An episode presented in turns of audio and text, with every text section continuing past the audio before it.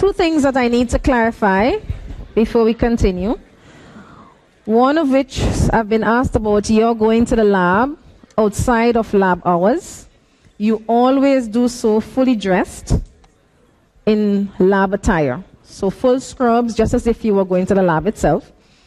The second question is regards how you approach the material. So for this first part of the lecture, I've gone through the nervous tissue, the neurons, the support cells, um, the contact, the communication between cells, as am I too loud? Right, the communication between cells, and I've identified as I went along what may go wrong at certain parts. So, for example, if you're looking at your synapses, we know what may go wrong at the level of the synapse presynaptic, postsynaptic, your neurotransmitters, antibodies, reuptake. So you may find then examples of the different types. We've looked at the axon, for example, and how the myelination occur. And we know what occurs at the level of the axon. Apart from myelination, we have transport. So we know, for example, if there's any defective transport because of absence of microtubules or proteins associated with microtubules, or if there's antibodies against myelin, what the result is going to be. Either defective transport, or you may have loss of motor function, or you may have loss of sensory function. Right? So those are the little things that you're going to apply. So as we're moving on, we're talking about choroid plexus. So I did mention a little bit about the choroid plexus earlier, and this slide just highlights for you where we find the choroid plexus. So when you're about to define the choroid plexus, two things that you must mention. Pia mater, enfoldings of pia mater, which has within it fenestrated vessels found in these locations and their particular function is production of CSF. The same way we produce sweat, the same way we produce urine, which is via filtration of blood, that's how your CSF is produced. So at the level of the choroid plexus, filtration of blood via these fenestrated capillaries produces your CSF, which is then uh, filtered into the various uh, ventricles of the brain. So we have your right and left ventricle here, your third ventricle at this point, and your fourth ventricle. What is the name of the cells that's going to be lining these ventricles? Your ependymal cells. So they continue all the way along here and down into the spinal canal. So, what do we want to do with these then? We're going to be looking a little bit about the organs of the the nervous system. So we look at the brain, we look at the cerebrum, we look at the spinal cord. What you'll be looking at after, in these organs would be the arrangements of the cells in the gray matter and how it varies. Because later you'll want to compare and contrast the cell types, the organization of these three particular locations. So this here highlights for you the choroid plexus again. So this is brain, that's the cortex, right here. So this is going to be your gray matter. And outside of that, we know the pia mater is very closely applied to the brain itself. We also know that within the pia mater, there, is a, there are a lot of blood vessels. And this here shows the cavity being outside, your ependymal cells lining that cavity, and your blood is going to be filtered through from blood vessels onto here. We do have via the microvilli some reabsorption of that CSF as well. On this slide, we're going to see the same thing. So these two are very low magnification. See your cerebral cortex here. That's your pia mater, so your tuft of uh, pia mater together with your ependymal cells with blood vessels within it. So you can see little blood vessels within these tufts of pia mater. But on higher magnification, these are cuboidal ependymal cells. They're modified cells that would be secreting your CSF into the lumen of the ventricles. So these are these pale staining regions here. That's where the lumen will be. Within it, we can see our fenestrated vessels with your blood cells within them. Okay. So, with the next couple slides, we'll be looking at brain, spinal cord, cerebellum. We will not concentrate on the inner portions. We'll mostly be concentrating on the cortex of the brain and how it's organized and the cell types that you're going to find within there. So that's what mostly we want from you with regards to this portion here. Now, when we look at the, the nervous system, especially the central nervous system, we talk about gray matter and white matter. So you must be able to identify what is gray matter and where it is in the different parts of the central nervous system. So the gray matter, to take away your gray matter, would contain cell bodies. So we have cell bodies with their dendrites, the initial parts of their axons, in the gray matter. Of course, you'll find your support cells surrounding the cell bodies, for example, or the initial part of the axons in that part of the gray matter. In your white matter, that's where your axons are going to be. And we know axons are myelinated.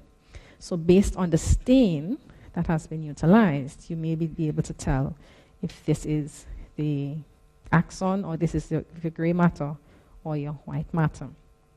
Also, we'll talk about nuclei and ganglion.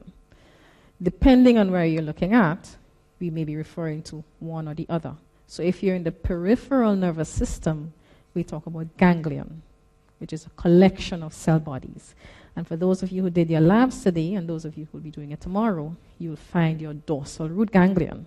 So that would be a collection of cell bodies in the peripheral nervous system. When these collection of cell bodies are in the central nervous system, then we call them nuclei. Okay? So we have basal nuclei, for example, which are these guys here, which are collections of cell bodies in the central nervous system, or later when we start looking at your cranial nerves. These cranial nerves, their cell bodies, are in nuclei of the, the medulla. Okay, so that's where they're going to be. Okay, so looking at the cerebrum, what do we want you to get from the cerebrum? In the cortex, the gray matter of the cortex, it's arranged in these six layers. What's the highlight of these six layers? These really large pyramidal looking cells. And guess what the name of these cells are? pyramidal cells because they look exactly like that. Typical features of these pyramidal cells that you'll want to be able to identify where in the cortex they're found. So, based on how the layers are named, the granular layer tend to have small cell bodies of your interneurons. And the pyramidal layers are where you're going to find most of the cell bodies of the pyramidal cells. Okay? So the other neurons that are found in the cortex, they'll be found, then cell bodies, together with that of your interneurons, which are the little yellow ones, they are found in the granular layer. The rest of it would be the pyramidal cell layers. Also, as we move, so this is the gray matter. Remember, the gray matter of the cerebrum is on the outside, closer to the surface. Your white matter is on the inside. So as we're looking at the cortex here, it means our white matter somewhere down here, which make these parts of your pyramidal cells, these makes these the axons. These would be your dendrites, and we have a really long apical dendrite that extends all the way to the surface of the brain. So the name is exactly that, apical dendrites, and closer to the cell bodies, we have these basal dendrites. So typical features, whenever you see a cell that look like this, you should automatically think cerebrum, and particularly the gray matter of the cerebrum. And please be able to name and label these layers of the cerebrum. Okay, so this slide here shows you a little bit of what you'll find in each layer. So it's been magnified on this side, but from the outermost layer, your molecular layer, smaller cells, then we have slightly larger cell bodies from your pyramidal cells.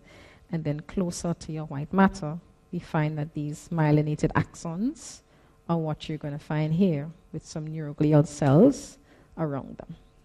Okay? So be able to identify your pyramidal cells and the different parts, your apical dendrites, your basal dendrites, your axons, and so. So this gives you a very nice picture of it. So we have cell bodies. There's a little dendrites. Here's your apical dendrite, very long, going towards the surface. And coming from the bottom here would be your axons. Notice the difference in shape, or size rather, of your axons and dendrites. Usually your dendrites are a little bit uh, thicker than your axons are. So we can see this depicted here really nicely. Again, so here's your H&E slide. So it shows you very large cell bodies for your pyramidal cells, and we can see the extension of your apical dendrite all the way towards the surface. We do not see the axons very well in these cases. So if you know what this appears like, then when it comes to identifying your spinal cord, you'll see how different this looks. So this here shows us myelinated axons. So this would be part of the white matter of the uh, this cerebrum or the central nervous system. So the paler staining regions would be your axons. Uh, your myelinated sheath, rather, the central portion would be where your axons would be. Okay? The rest of this would be a little bit more of your myelinated or unmyelinated fibers. How does this differ then in the cerebellum? So, just like in the case of the cerebrum, the cerebellum has gray matter outside, closer to the surface, and the white matter closer to the inside. Okay, so we're going to be looking at that. How do we, does this look like on a larger scale? Now, what's the major function of the cerebellum? Coordination. So it means this cerebellum is receiving information from the periphery, is receiving information from the brain, and integrating all of that information so that we can get one nice, smooth movement. So in the cerebellar cortex, the gray matter, instead of having six, like in the cerebrum or the brain, we find that there are only three layers. So these three layers from surface or superficial to deep, we have first the molecular layer, where you do not find very many cells, mostly support cells or basket cells. Then we have one single layer of these guys, the Purkinje cells. And we'll look at the Purkinje cells in detail in a little bit. But I did remember showing you a picture of Purkinje cells when we looked at the different types of neurons. So they were short cells, very short axons, but there are a lot of these dendrites on the, cell, on the body's, the soma.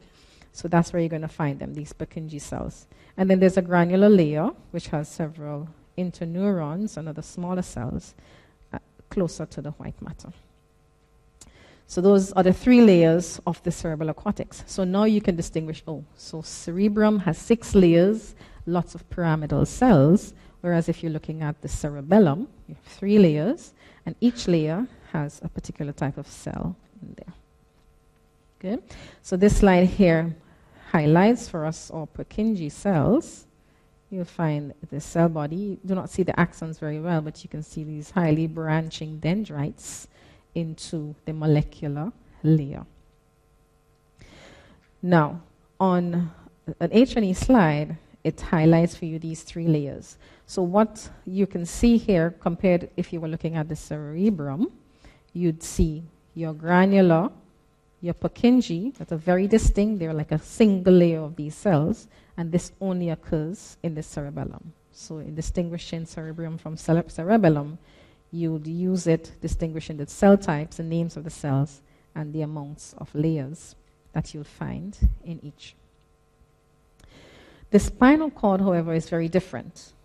As we can, as we're looking at the spinal cord here, you notice this very distinct gray matter. Looks like a butterfly. Some people say it's an H. Okay, so from it's a little bit upside down. So this is the dorsal aspect. This is the ventral aspect here.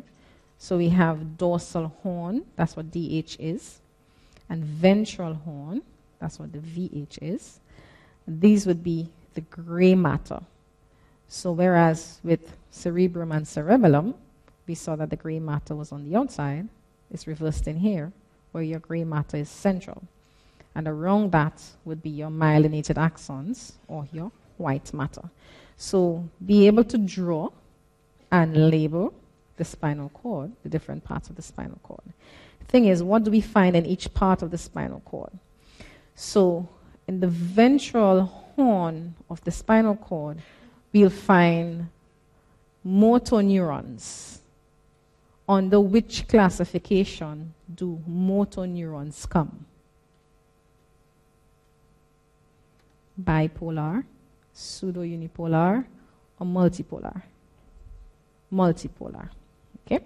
So they are very large cells, and we'll see a, a higher magnification of it in a little while. So they are very large uh, Golgi type 1 neurons. So if they're Golgi type 1 neurons, how are they different from Golgi type 2 neurons? They're very long axons. So we think of these very long motor fibers that leave spinal cord and then take to the your skeletal muscles, for example. Right? So that's in the ventral horn. In the dorsal horn, you'll find some interneurons, and that's where your sensory information is coming in. So, sensory from your dorsal root ganglion, for example, the, the extensions of the cell comes into the dorsal horn.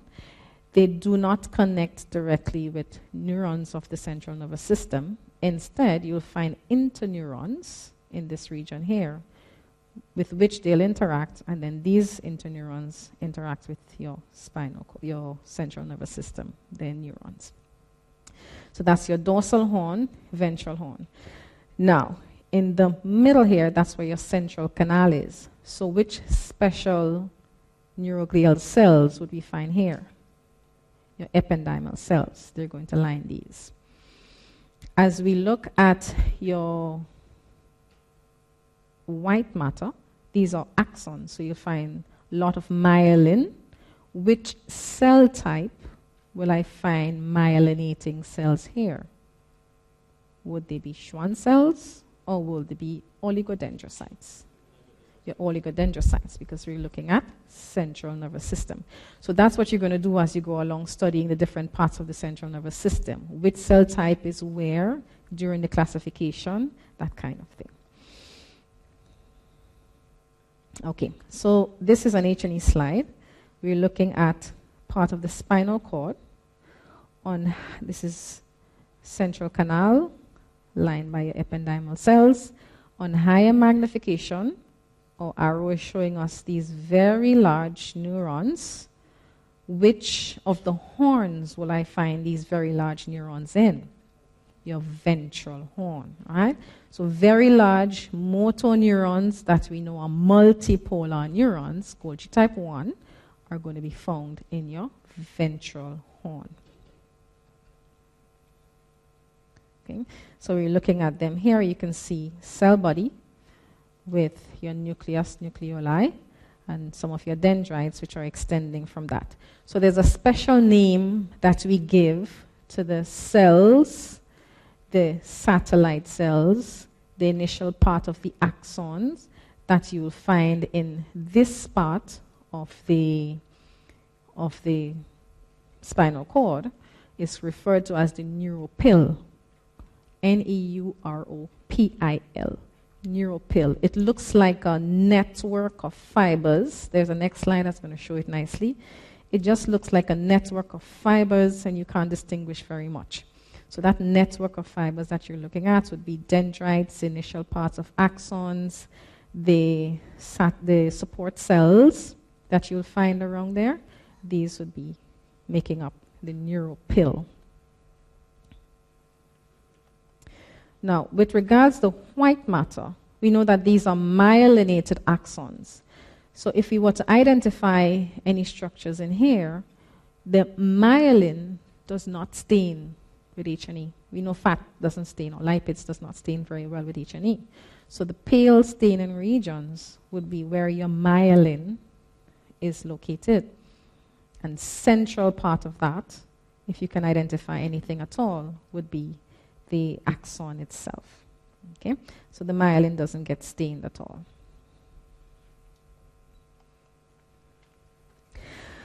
So, a little bit about the layers of the CNS. Uh, today, uh, you might have gotten a little bit of this in lecture already because many people came by asking about the pia mater and dura mater and so.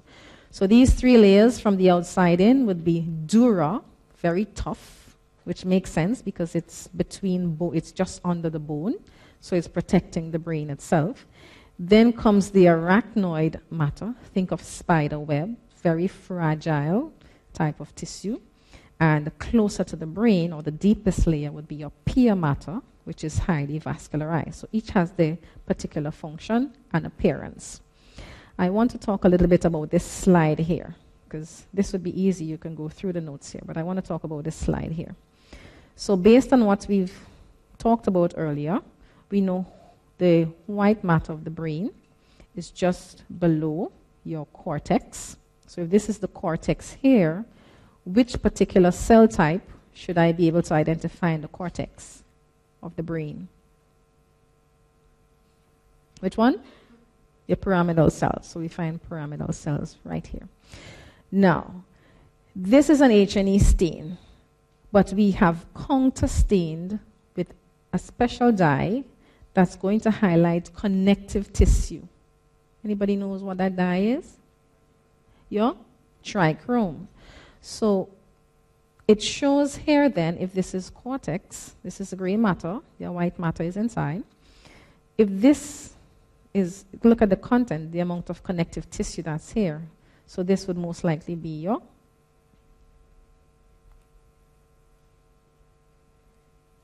What is it going to be? Dura or pia?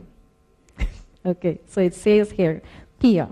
So we're seeing closely applied to the brain dense, well, connective tissue, because you could see a lot of collagen fibers stained bluish green with that trichrome stain, and within it, a lot of blood vessels. So it's highly vascularized, closely applied to the brain. Outside here is that fragile looking tissue, your arachnoid mater, a little bit of blood vessels within it. And out here, even denser connective tissue with large blood vessels. You may find some large blood vessels so this would be your dura mater. Okay? Now, the dura mater being on the outside, we know it's going to be thicker. So if you compare here with what your pia mater looks like, it's a lot thicker as well. So be able to interpret your slide based on one, the type of stain that is used. So it distinguishes connective tissue, for example, from the rest of the fibers. We know that lipids does not stain with your H&E, so we'll be able to identify the myelinated sheath with your axons in the central region. So those are what we're going to look for. This slide also gives us a little bit of it. So white matter, your cortex is out here. Then there's going to be your pia mater, connective tissue here. Your dura mater, thickest on the outside. There's no, H, there's no trichrome here, so it doesn't distinguish your connective tissue from the rest of your tissue. So those are little things you'll be able to use. With regards to your peripheral, peripheral nervous system, we look at the nerves. I've told you a little bit about what a ganglia is already. But the peripheral, uh, your neurons or your nerves in the peripheral system, they are myelinated. We, we can recap by your Schwann cells. So we have about three Schwann cells in this case, myelinated an axon. Whereas in the central nervous system, you may find one oligodendrocyte may be able to myelinate several of these. So we'll talk about your sensory neurons and your autonomic neurons here. Now, if you're looking at a nerve, for those of you who've seen a nerve already, if you come to the lab, you'll notice that it is white, it's sometimes thick, a little bit thinner, and we cannot appreciate all of this connective tissue lining.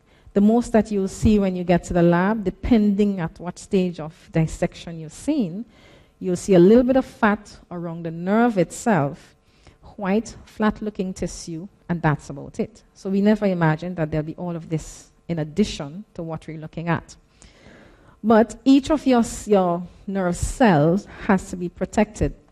So that's where your endoneurium come. It's the innermost lining of tissue that's deposited by the Schwann cells that's going to be protecting that nerve cell. So where is that? Actually, we were doing reverse, so we're starting from the outside in. So the thickest layer of your connective tissue, that's the entire bundle of nerve fibers itself, is surrounded by epineurium. This trichrome stain highlights a lot of the connective tissue, and we can see how the connective tissue penetrates between bundles of nerve cells, forming the epi, your, your epineurium. So the perineurium, epineurium, sorry, is on the outside, and in here would be the perineurium. So it goes around one bundle of cells. If we were to, to pull one of these out, we'll find several nerve fibers in there. And each one will now have an endoneurium around it. But when we looked at a nerve fiber, we saw that there were several layers of myelinated um, lamina around the axon. So that endoneurium that's going to be there, some of it is going to be secreted by your Schwann cells. So this here shows your perineurium. So your epi would be all the way outside, as it's seen here. Parts of the ep epi penetrates in between one large bundle, forming your peri, and then your endo is going to be around individual cells. So if you were to find that here, this would be your epi, your peri, sorry.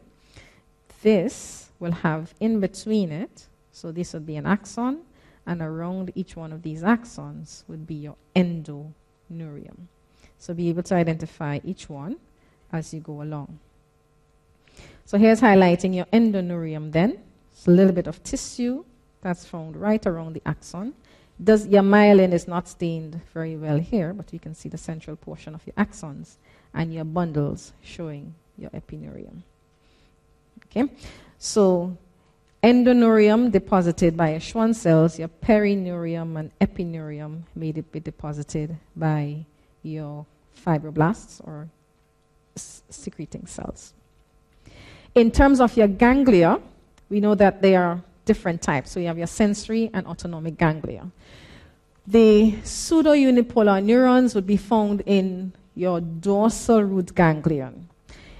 At that ganglion, there are no synapses occurring. Because usually we talk about presynaptic nerve fibers and postsynaptic nerve fibers and so when you're looking at the dorsal root ganglion, there are no synapses occurring at that point. They'll just be cell bodies.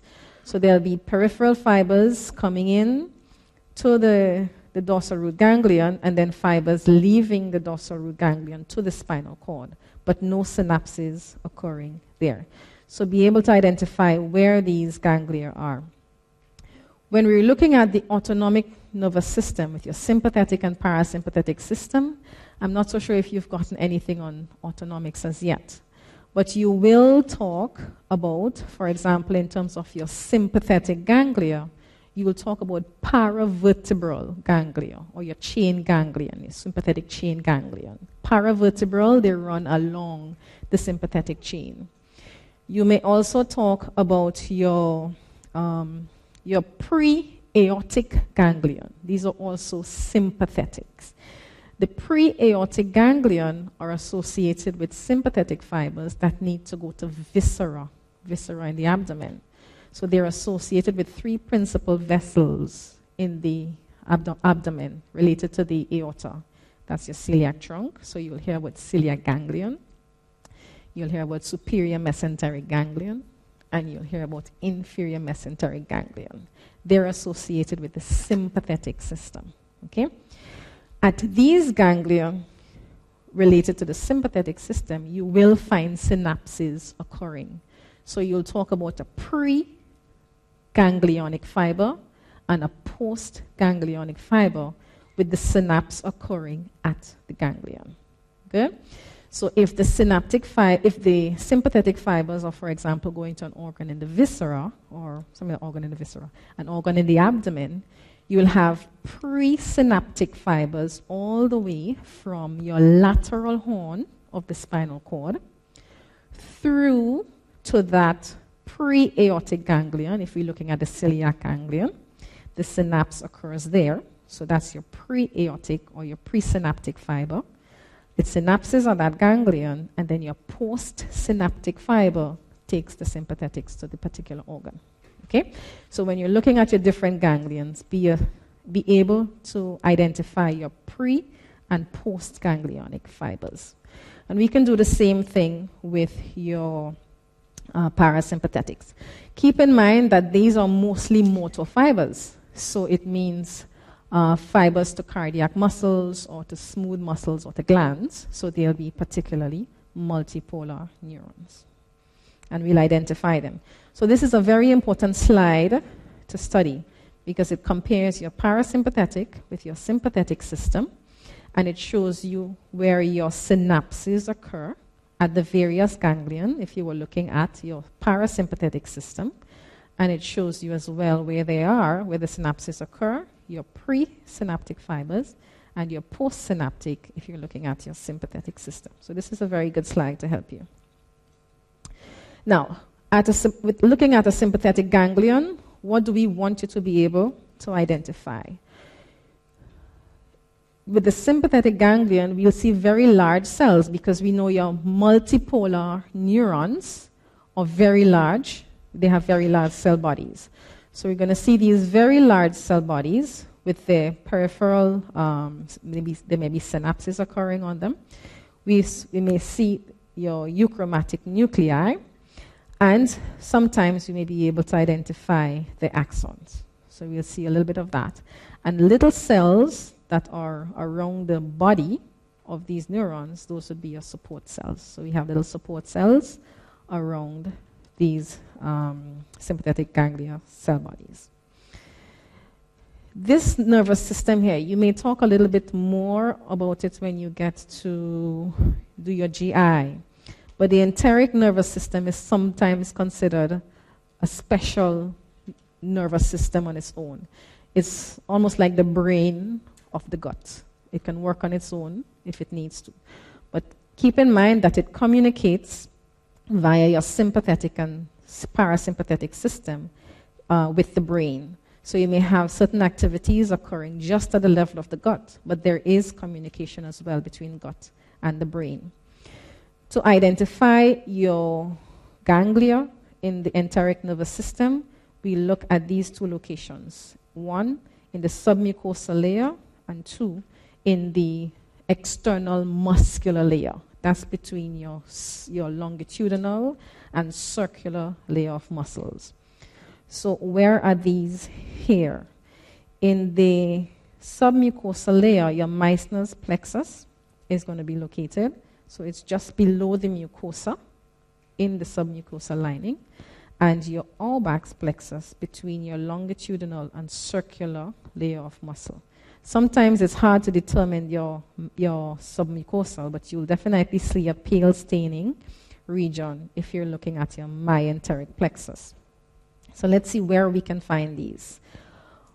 In terms of orientation, in the gut, the autonomic ganglion is located in the wall of the gut if you're looking at parasympathetics.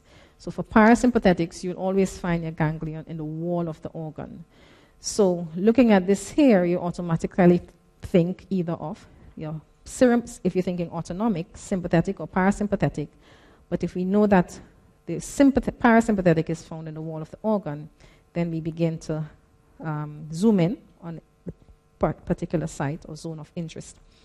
So in this case, this is the lumen of the gut. So I'll just take you through a little bit. Here's the lumen. Here is your mucosa your three layers. And then comes the submucosa, which is this portion right here. So if you're looking for our Meissner's plexus, it's going to be somewhere in here. And then comes the muscularis externa with two layers of muscle your circular layer and your longitudinal layer. And it's in between these two you'll find your Auerbach's plexus. So the ganglion that we're going to find here with parasympathetics, do I expect to find a pre and post synaptic fibers? Should I? Yes, I should. Now, what type of neuron will I find at this ganglion?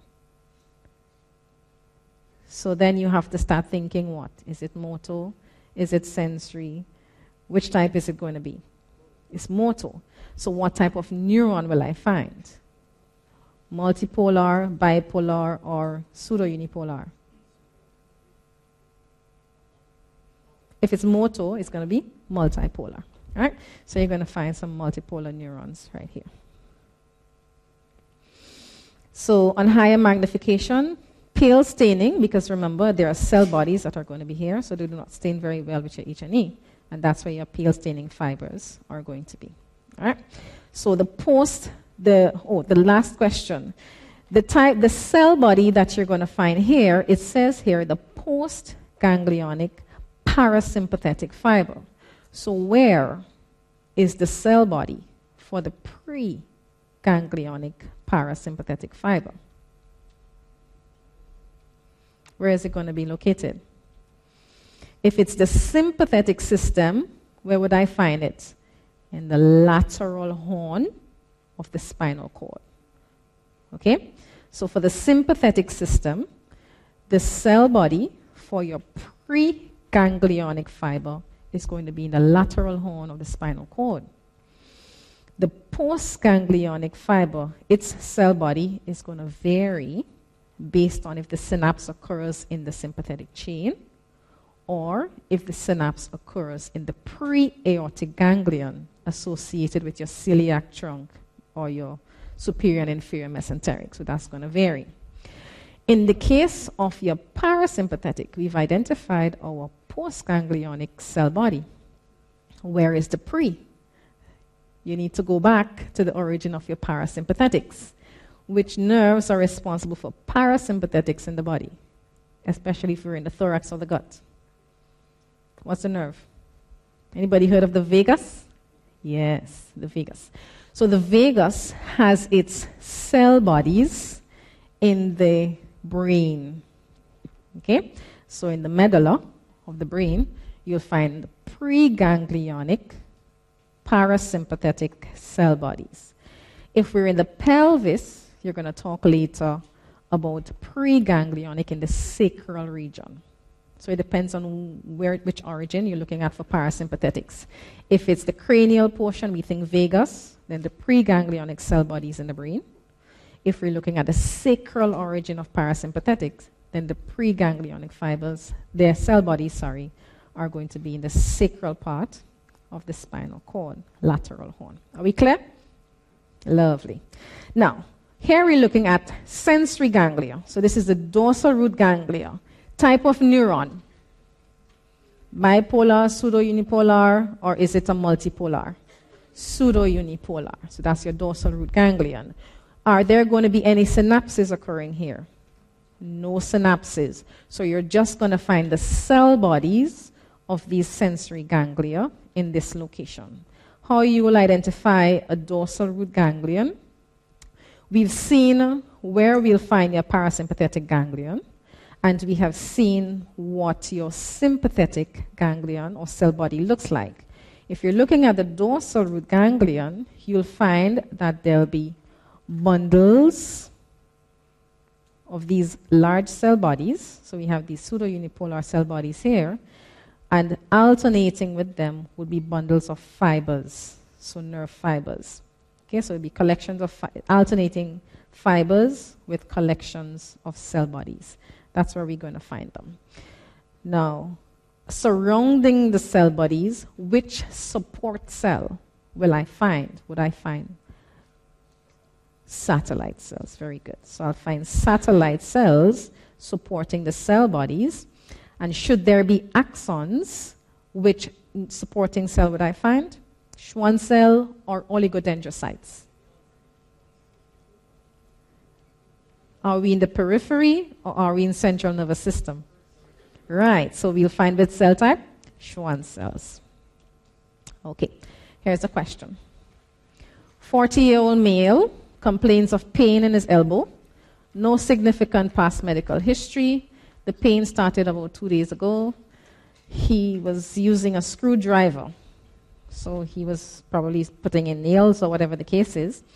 We want to know which of the following best describes the type of nerve fiber that will be responsible for mediating this pain that the person has. So, what do you need to figure out? Is it a somatic pain or is it a visceral pain? Somatic pain.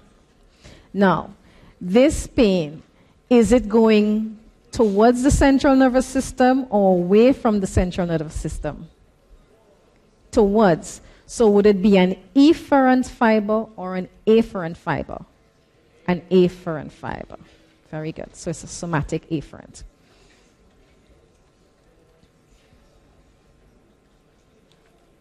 Oh, okay. So, a little bit about the, the blood brain barrier. We've spoken about your astrocytes and the fact that they participate in this blood brain barrier. So they diffuse nutrients from the cell, from blood to the nerve cell and all waste material from it. So that's the means of communication between the blood and the nervous tissue and the blood itself. So any breakdown in these astrocytes, we know that we've compromised the nervous tissue itself. So they, they become very important here. So when you're looking at the blood brain barrier, please be able to describe the structures that form that barrier, starting with your endothelial cells, the basal lamina, the basal lamina of your foot processes, as well as the astrocytes themselves. Okay? So be able to describe all of the components that make up your blood brain barrier. So these guys tend to maintain as well a nice microenvironment so that your nervous tissue can exist. So once that is lost, we know that your nerve tissue um, become compromised. Now, because of this very tight control that occurs in the brain, any injury to the brain tissue, then the removal of debris and any other dead cells or toxins or so may also be slowed because the influx of your defense cells would also be reduced in this area. So, in looking at response to injury, it means your central nervous system, injury to nerves in the central nervous system versus injury to nerves in the central nervous system, will be a, we'll see a slower um, repair process. Um, it may not be as effective in the central nervous system as it would in the uh, peripheral nervous system. Also, uh, this a little bit you can read up on the Wallerian degeneration or your anterograde, dege- anterograde degeneration. It just tells you a little bit about how your nerve tissue degenerates during the case in the case that there is injury. So the furthest away from that cell body, you'll find that the injury, for example, if it's along the axon, anywhere past or distal to that injury, all of that tissue degenerates. So that's your anterograde. And then we have a regeneration occurring. Keep in mind, though, that it's the axon that stimulates the oligodendrocytes or your Schwann cells to myelinate or to deposit myelin on the axon mostly so, especially in the peripheral nervous system. So, with injury to the nerve tissue, your macrophages and so remove all the debris. Your Schwann cells, however, could differentiate in order to replace that nerve tissue. But that does not happen in the case of the central nervous system. Once your axons are broken down or degenerated in the central nervous system, because it's the axon that stimulates your oligodendrocytes, once they're absent, there's no stimulation of your oligodendrocytes. So that repair tissue or repairing may be um, highly absent. So uh, this describes a little bit of the response, and it just shows how your Schwann cells, once the removal of your debris and so has occurred, the Schwann cells form the scaffold so that we can, it can guide the regrowth of your new fibers to the, the synapse or to your target organs, and you may have a repair or be able to reuse that organ again. So I think that's the end of your lecture. Have a very good afternoon.